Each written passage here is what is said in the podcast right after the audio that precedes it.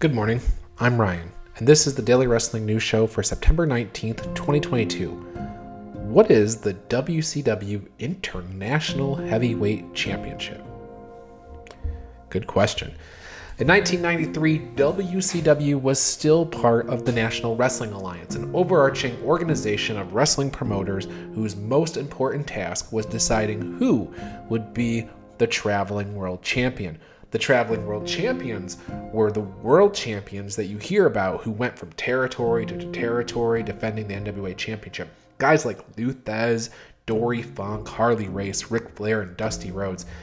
And as you're probably aware, WCW grew to become the number one wrestling company in the world when it toppled WWE for 83 weeks during the Monday Night Wars.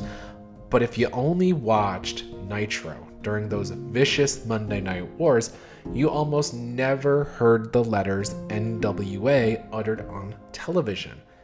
That's because in September of 1993, WCW broke away from the National Wrestling Alliance, and from that point forward, the NWA, who was really only hanging on due to the historic name value, was pretty much done.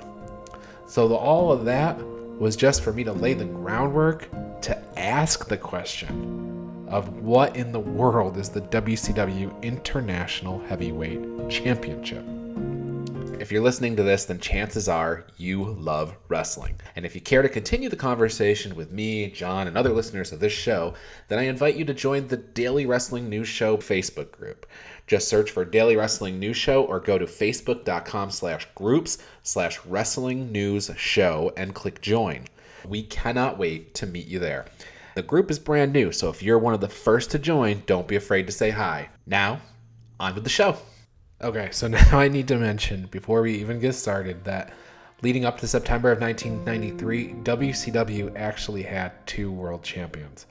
It's sort of a confusing matter because fans probably remember Ric Flair showing up to WWE with the big gold belt back in 1991. Well, that big gold belt was the NWA World Championship that Flair vacated as part of his departure to WWE, but it was during his reign as NWA World Champion that WCW began also referring to Flair as the WCW World Champion.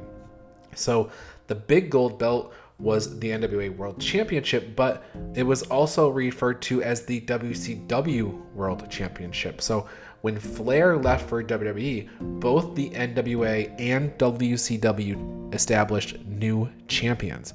The NWA went with Masahiro Chono after Chono won the G1 Climax, and WCW went with Lex Luger, who had a win over Barry Windham at the Great American Bash. So, like Flair, the NWA Championship eventually worked its way back to WCW. Ric Flair defeated Barry Windham on July 18, 1993, at WCW's Beach Blast to become the NWA World Champion. Meanwhile, the WCW World Championship passed from Lex Luger, and by the time we picked this story up, the WCW World Championship was being held by Big Van Vader. Okay, so WCW booked Ric Flair to drop the NWA World Championship to Rick Rude at their September Fall Brawl pay per view.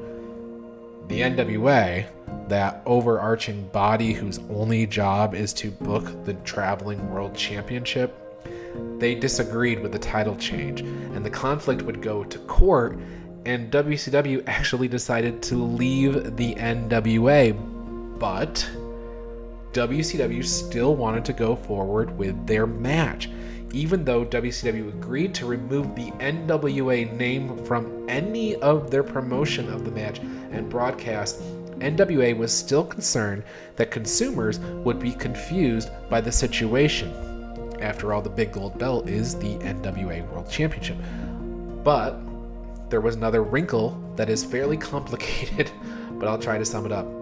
When Flair left WWE in 1991, he took the big gold belt with him. WCW paid Flair $28,000 to get the belt back. a bill of sale was created by WCW and signed by the NWA that essentially indicated that the NWA was selling the rights to WCW so that WCW could use the big gold belt going forward.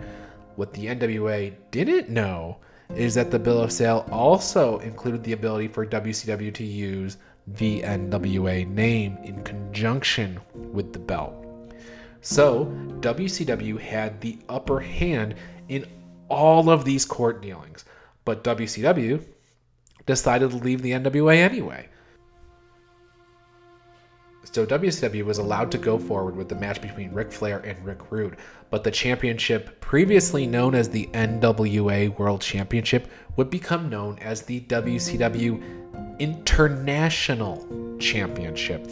And that's the answer to the original question. The WCW International Championship is a branch of the NWA World Championship that came about due to a conflict between WCW and the National Wrestling Alliance over the booking of the NWA World Heavyweight Championship. This international championship would eventually get unified with the WCW World Championship 11 months later when Flair ended up holding both of the belts. The NWA World Heavyweight Championship would next resurface as the 10 pounds of gold when Shane Douglas won it and then tossed it away in a massive betrayal at the birth of Extreme Championship Wrestling. A story for another day.